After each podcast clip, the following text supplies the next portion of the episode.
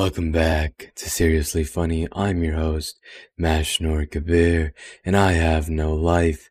This week, we begin our sleep crusade, and this week is the first time I've ever had to re-record an episode. Very sad. Firstly, let's begin on the note that there's a toxic culture these days on how sleep is unnecessary, a culture that makes people believe that the dreamers, the visionaries, the Steve Jobs, and the people that are uber productive don't sleep. Many of the people that championed this culture in history ended up getting Alzheimer's later in their life, and we'll understand that more later. This culture is mortally unwise, though, and today we'll discuss why, but not only do those that avoid sleep live a shorter life, their brain reduces the figurative color they can experience in life. So for the next three to four weeks, we'll talk about how this enigmatic and confusing concept of sleep works. Sources can be found on the Notion page in the description of the episode. It has more information on the research. It has more research written into it and all the sources again are put into there. So Starting off, we have circadian rhythms. Also, writing this script, I didn't put many transitionary words like although, however, continuing on. So a lot of it will feel like bullet points. I wanted to try uh, this speech in a sort of way where I talked without those transitionary words because I use them a lot. And so I was, so this one is written in that way. So if it seems a little jagged, that's why. Now, circadian rhythms. Uh, the circadian rhythm is a biological clock that controls physiological processes and activities, including sleepiness, body temperature, hormone circulation, behavior changes, digestion, and more. This circadian rhythm is controlled by a circadian oscillator found in nearly all organisms on the planet, even plants. The circadian oscillator in humans can be found in the suprachiasmatic nucleus, the SCN, in the hypothalamus, in the SCN, there are multiple circadian oscillator neurons that control this internal master clock of mammals. The circadian rhythm naturally shifts as you age. It'll become less powerful to say the least. You'll feel less energetic in the morning and less tired at night. As such, with age, sleep becomes less restorative and less deep, avoiding some of the most important stages uh, involved in sleep. Similarly, sleep will change as you age. Babies sleep about 11 to 14 hours a day. Toddlers sleep 10 to 13 hours a day. Ages 6 to 12 sleep about 9 to 12 hours a day. Adolescents or teenagers sleep about 8 to 10 hours a day. And adults sleep about 7 to 9 hours a day. And you should not be going above or below those numbers. How this circadian rhythm relates to sleep is that it's the clock that determines when you should be going to sleep, known as process C of sleep, C for circadian rhythm, of course. And this circadian rhythm is set by genes and cannot be changed and differs to person to person. We know the genes involved in this, and some of the most influential ones are the clock gene. Yes, clock, quite creatively and incredibly named, the PER1 gene, the PER2 gene, the PER3 gene, ARNTL, and NR1D1 gene. These genes give you a chronotype. A chronotype determines your uh, disposition towards uh, sleep more so. Of course, your chronotype will also uh, predispose you to hormonal things and uh, whatever else the circadian rhythm affects, which we spoke about earlier. But this chronotype will determine if you're a night owl, meaning uh, a night owl or an evening type, uh, meaning you tend to feel sleepier later in the night, about 12 p.m. to 12 a- or 11 p.m. to 12 a.m., uh, waking up between 7 to 9 a.m. This is about 30% of the population. Or you could be a lark, a morning type, meaning you tend to feel sleepier earlier in the day, 8 to 9 p.m., and you wake up at around 4 to 6 a.m. Uh, this is also 30% of the population, while the other 40% of the population doesn't really lean strongly either way. If you identify as a night owl or you're an adolescent, current society, including work and school, is structured against you. It's structured for people that sleep earlier and forces those that feel sleepier later in the day to try to sleep earlier, which is really hard for them to do and makes people believe that they may have insomnia when they don't. Because of these societal structures, night owls have higher risks of anxiety and depression twice the risk for substance use disorder, higher risk of subclinical mania, higher risk of cardiovascular disease, and higher hypersomnia, which means sleeping too much. While larks, those that those that sleep early have a higher resistance towards impulse control disorders and depressive disorders and higher conscientiousness in the five factor model. Going back to how night owls are meant to sleep at a later time and try to sleep at an earlier time and get screwed over, we get to circadian misalignment. Not only are you supposed to sleep seven to nine hours, we will be going under the seven to nine hour presumption uh, uh, if you're younger than this, again, you're doing eight to 10 probably, but most of the research is on adults. And so it is a seven to nine hour window that we will be talking about more so throughout this episode and the rest of the episodes. And so not only do you have to sleep for those seven to nine hours, but you have to sleep at the right time according to your circadian clock. So if you feel tired at around eight to nine and your genes say that you should be asleep at nine o'clock and you decide to sleep at 11, bad things will happen. Uh, and these are some of them. Increased risk of certain cancers, lower immune function, increased inflammation, higher risk of cardiovascular problems, increased risk of obesity and diabetes, higher risk of neurodegenerative, neurodegenerative diseases, higher risk of, of mood or mental health disorders, memory and cognitive deficiencies, both short and long term, feelings of fatigue throughout working out, waking hours, increase in gastrointestinal disorders, increased risk of negative pregnancy outcomes, increased risk for developing metabolic diseases, impairment in autonomic function, and it takes other, and it makes other medical problems worse. Uh, if you're thinking about people that work night shifts, which probably no one is. Why would you do that? You are listening to this podcast because you don't know these things. Night shift or shift workers are liable to these effects because human beings are diurnal creatures. Regardless of if you're an evening type or a morning type, no one is nocturnal. like owls who sleep during the morning and hunt and do their other stuff during the night. Human beings are diurnal all of them, you, me, and every other human being on this planet is diurnal, meaning that they sleep at night and they wake up in the morning. Uh, so in one study, they took 14 shift workers and had them report their mood and well-being under conditions of circadian alignment, meaning they slept when their clock when their genetic clock told them to, and circadian misalignment, meaning they didn't sleep when their circadian clock told them to. And very consistent over the course of every test day, those undergoing circadian misalignment reported worse mood and well-being. Moreover, the mood and well-being decreased more and more throughout the day after circadian misalignment. There are a lot more studies listed in the source material in the description, but shift work, night shift jobs, have been classified by the World Health Organization as a possible carcinogen, meaning a possible cause of cancer. Night shift jobs are extremely detrimental to one's health. Another giant circadian misalignment experiment conducted in over 60 countries around the world twice a year is called daylight savings time. You've probably heard of it. In the spring, where people lose one hour of sleep, they're, or they have their sleep shifted by one hour forward. The next day, relative to the day before, there is a 20 24% increase in heart attacks. There's an increase in car accidents and even an increase in suicide rates. And in the fall, where people get one hour of sleep back, we see heart attacks decrease by 21% relative to the previous day. And the similar statistics for the other issues. So car accidents decrease and suicide rates decrease. Uh, circadian misalignment is a problem. Not only do you need to sleep for eight hours, but you also need to sleep at the correct time according to your biological clock. And if you feel like you don't have a strong, eh, a strong propensity for sleep at night, it's likely because in the morning you don't experience enough natural light, and then at night you don't experience enough darkness.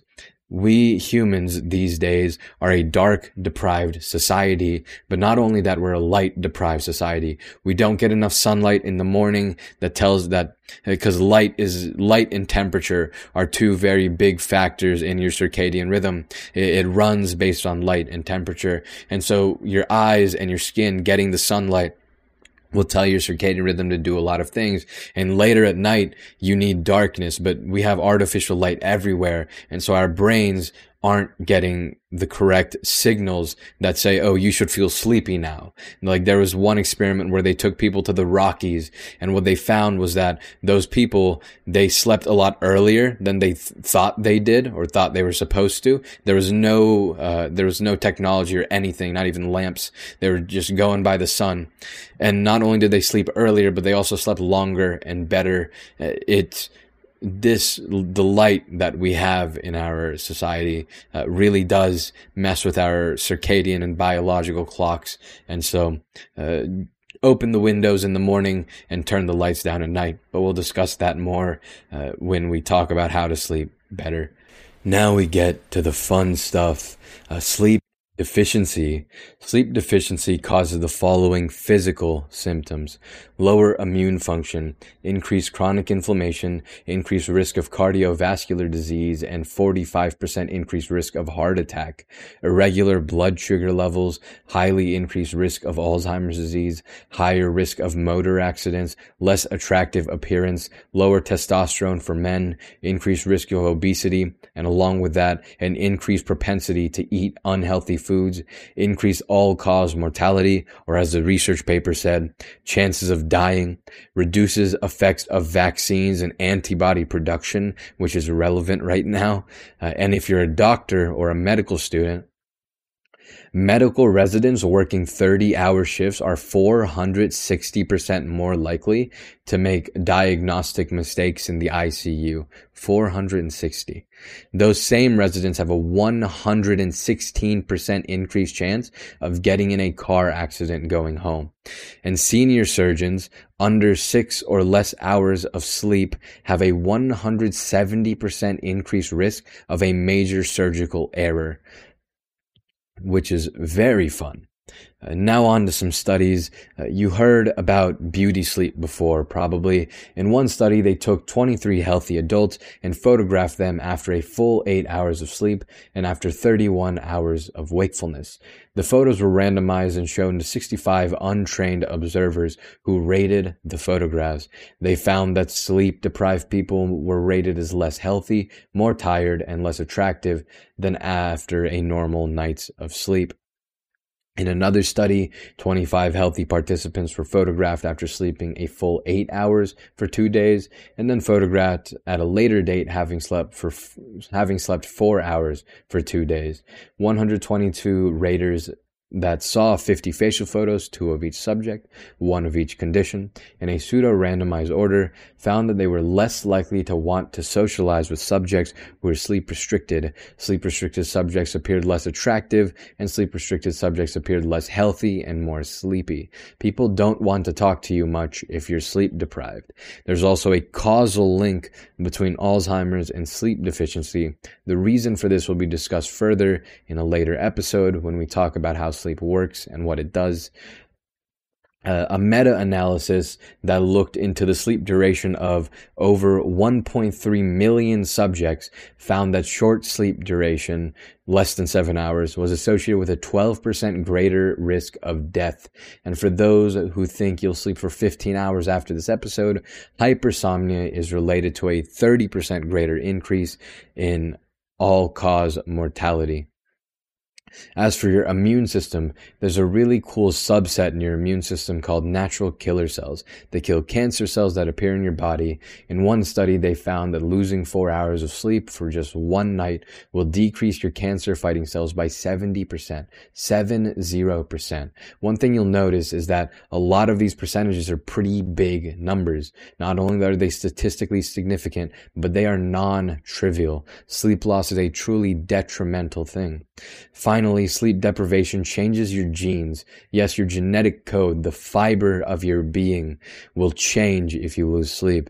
And you might think that four hours of sleep is a lot, but what about two hours? In one study, they took a group of healthy adults and subjected them to six hours of sleep for one week, an amount that many people can relate to.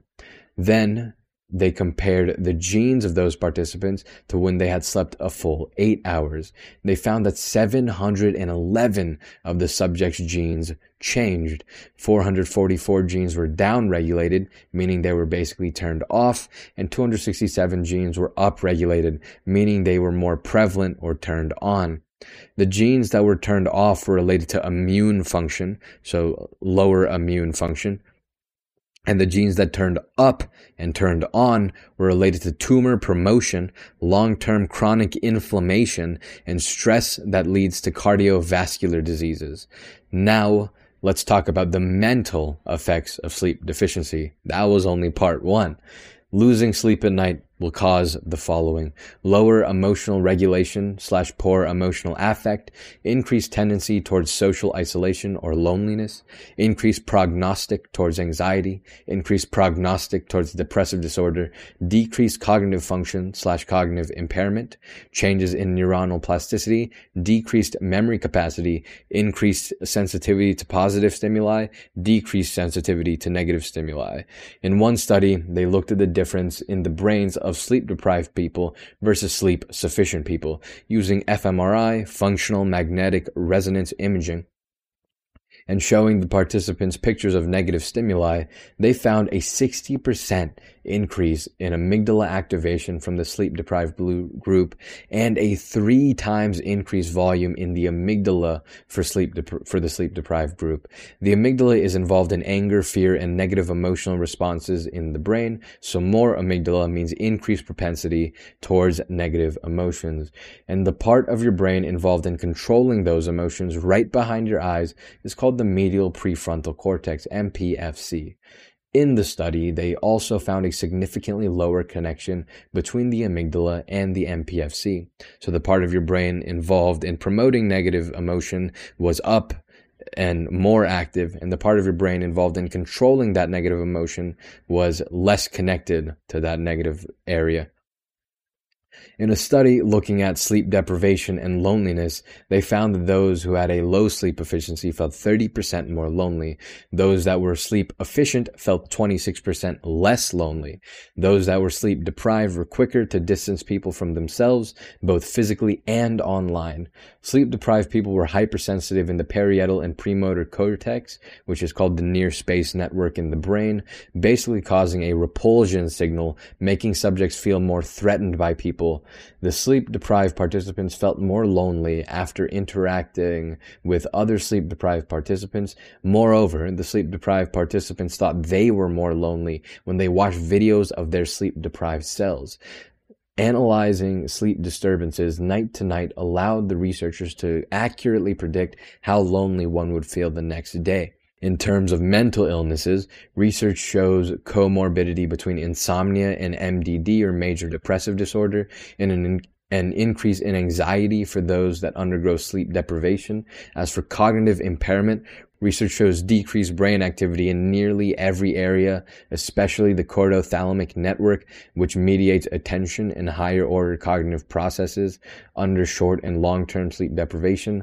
Although a systematic review of cognition and sleep deprivation found that the brain will use more regions of the brain of itself for certain tasks after sleep deprivation as a sort of compensation. Although it's interesting that there's a compensatory effect, this means the brain is less efficient and using more energy than normal to complete tasks that it would require less energy to do. And remember, the brain is all about efficiency and saving energy. So this isn't a good thing. You're not doing the task better by using more areas of the brain. In terms of learning, there was a study done where one group got eight hours of sleep. The second group got no sleep with no caffeine or other sleep modulators. They found that the group that didn't sleep was 40% less effective at forming new memories. 40%.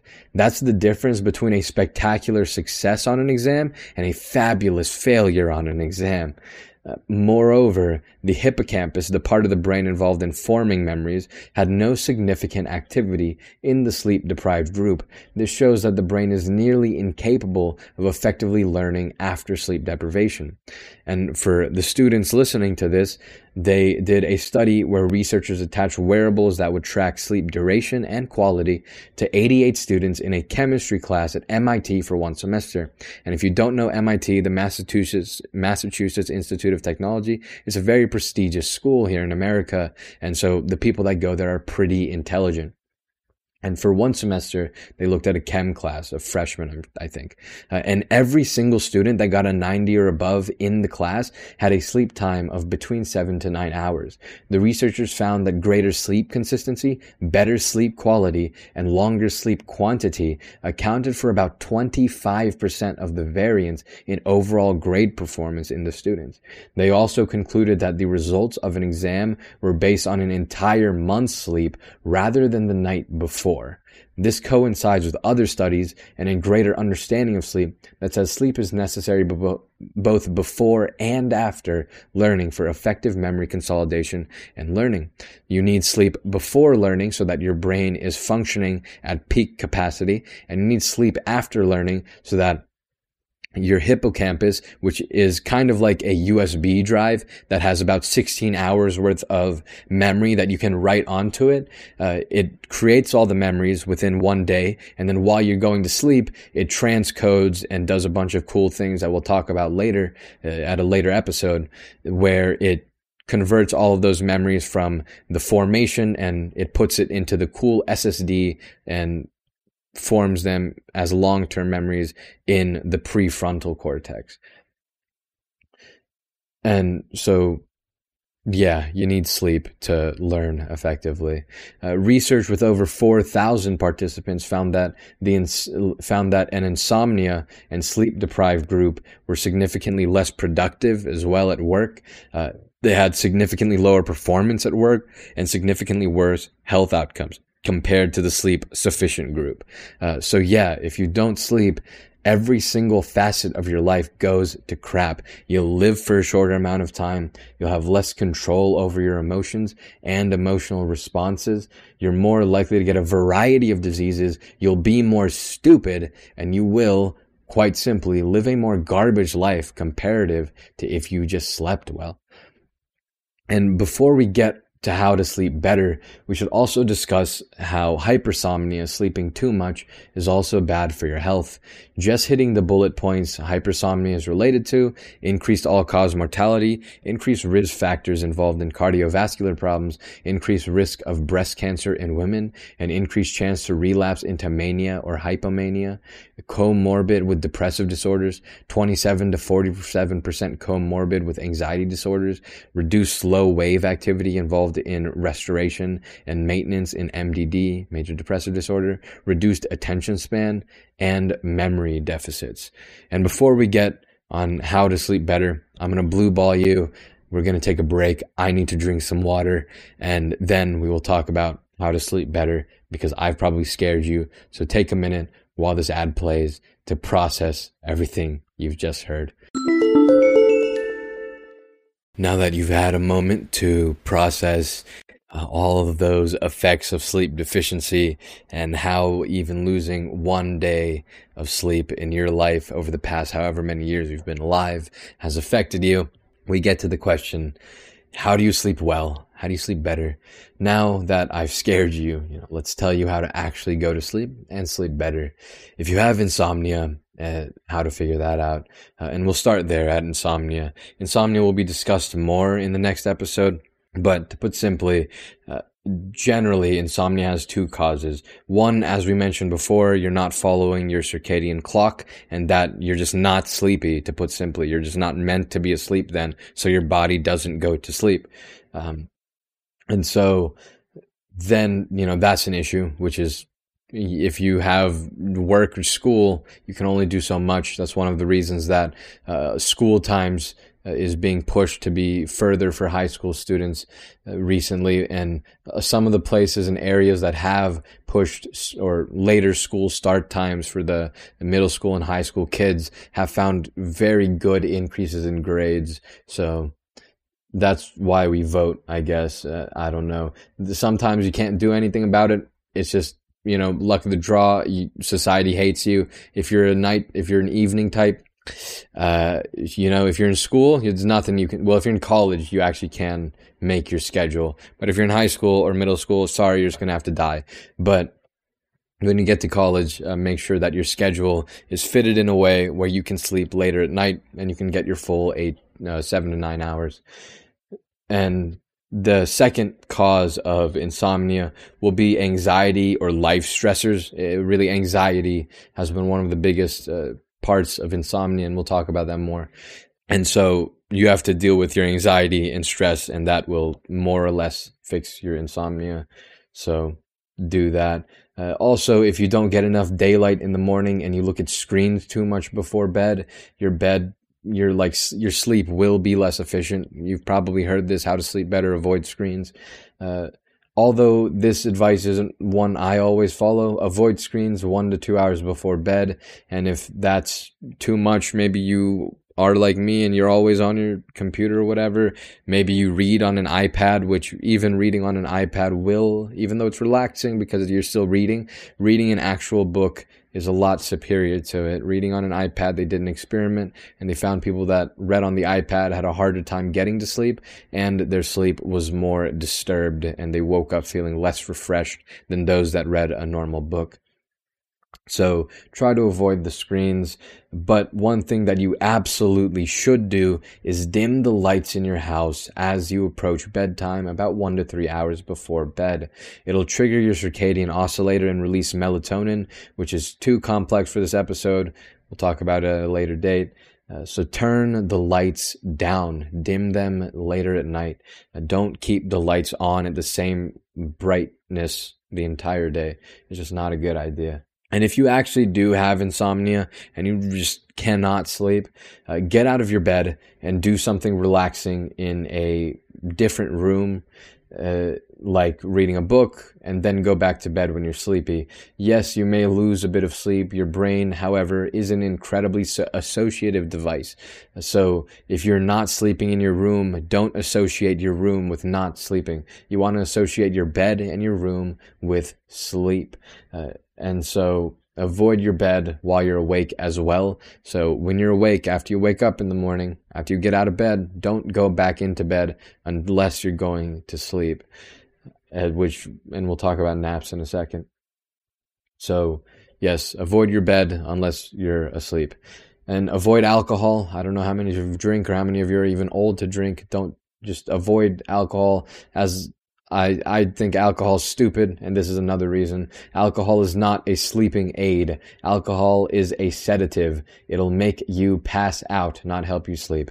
Alcohol increases sleep fragmentation, meaning you'll wake up during the night more often, which will make you more sleepy in the morning. It'll reduce your REM sleep, which has a slew of consequences that we'll talk about later uh, at a later date. And it reduces neural activity, which is important in sleep efficiency. Avoid sleeping pills for the same reasons. They sedate you. They do not help you sleep. Also, avoid caffeine if you're having trouble sleeping. If you're having a hard time sleeping, avoid caffeine. Caffeine has a half life of five to six hours and a quarter life of 12 hours, meaning if you drink a cup of coffee at 12 in the afternoon, 12 p.m., and you go to bed at 12 a.m., it's like you drank a fourth of a cup of coffee right before getting into bed. Caffeine will also affect your sleep efficiency. Although you can be tactical with caffeine, avoid it about 14 hours before bed. So that means if you are going to drink coffee, you should drink it about one to two hours after you wake up, like right after you wake up.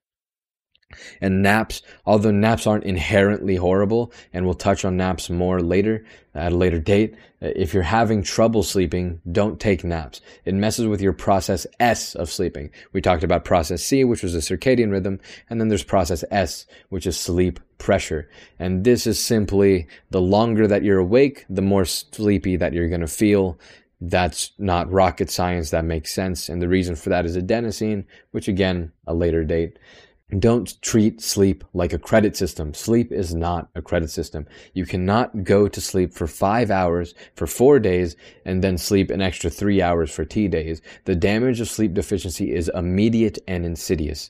Sleep is not a credit system. And although some of the more intellectually savvy people listening uh, may have heard the word sleep debt before, that word is a misnomer referring to sleep pressure. Have a wind down routine. One to two hours before bed. Have a routine for relaxing, going away from the stressors of life, and just chilling the F out for a bit. Dim the lights, take a hot bath, turn the temperature down, read the book, etc. Whatever chills you out, preferably not on a screen, uh, if, again, you're having trouble with sleeping. And going further on turning the temperature down, the body and the brain need to drop a few degrees in order to fall asleep. The circadian rhythm affects this. Uh, it will, you know, drop some temperature as you get later uh, into the night. And taking a hot bath before bed will cause vasodilation, which means blood rushing to the surface of your like skin which will cause the body to radiate a lot of heat. Uh, wearing socks will also signal the body to release heat from its core. It's easier to sleep in a cold room than in a hot room, so turn the temperature down, keep it cool. Uh, I'm going to clump the next two together exercise and watch your diet. Exercise improves sleep quality and sleep latency. Don't eat garbage and don't eat too close to bed. It could increase gastric activity, making sleep more challenging, but don't starve either. The hunger might wake you up. Next, be social. Sleep loss makes you more lonely. Better social relationships, however, are correlated to better sleep onset latency times. Uh, I say correlated because the reason could be a plethora of things. It could just be a lack of anxiety, which means less insomnia. Uh, meditate. Meditation is extremely effective at reducing sleep onset time and increasing sleep efficiency. Problems with insomnia are helped with meditation. Stress and negative feelings are reduced with meditation and rumination is correlated to increased sleep onset time. So meditation, as with everything we talk about, helps a lot. Finally, probably the most important tip is regularity. Regularity is the most powerful tool for decreasing sleep latency onset onset time. Uh, did I? I hope I mentioned what that means, but yeah, that's how quick you fall asleep. As well as sleep efficiency, and sleep efficiency is like how restorative and how quote good end quote your sleep is. Uh, what this means is going to bed regular. What regularity means is going to bed at the same time and waking up at the same time every single day. No weekends, no vacations, no breaks. Every day, go to bed at your circadian time and wake up at your circadian time. Sleep without an alarm to figure out how long you need to sleep, and make sure you get enough darkness to figure out when your natural time of sleep is. Irregular sleep patterns will not only lead to circadian misalignment, but are associated with altered sleep onset times and shorter sleep duration, both of which contribute to circadian misalignment. Sleep regularity mediates sleep onset time, and circadian alignment on daytime function. Sleep regularity is also connected to significant increases in morning and evening happiness, as well as improved well-being, healthiness, and calmness during the week. Avoid sleeping in on weekends or days off because that quote sleep recovery end quote will make you feel unrested, and on the day you try to go to bed normally, productivity will decrease the next day, and it'll make it harder to sleep. So if you sleep in on Friday and Saturday over the weekend, and you try to go to sleep at a normal time on Sunday, it'll be harder to sleep on Sunday and your productivity on Monday will be lower. And that is the first episode of Sleep, Circadian Rhythms, Sleep Deficiency, and How to Sleep Better. Today we talked about process C of sleep, the circadian rhythm, which regulates your internal systems, including sleep. And different people have different circadian rhythms that could, that should, that must be followed. Uh, we learned that sleep deficiency will destroy every facet of your being, even your genetic material. And we learned that you should go to bed and wake up at the same time every day for the healthiest sleep. Thank you for listening. More to come next week. See you then. Peace.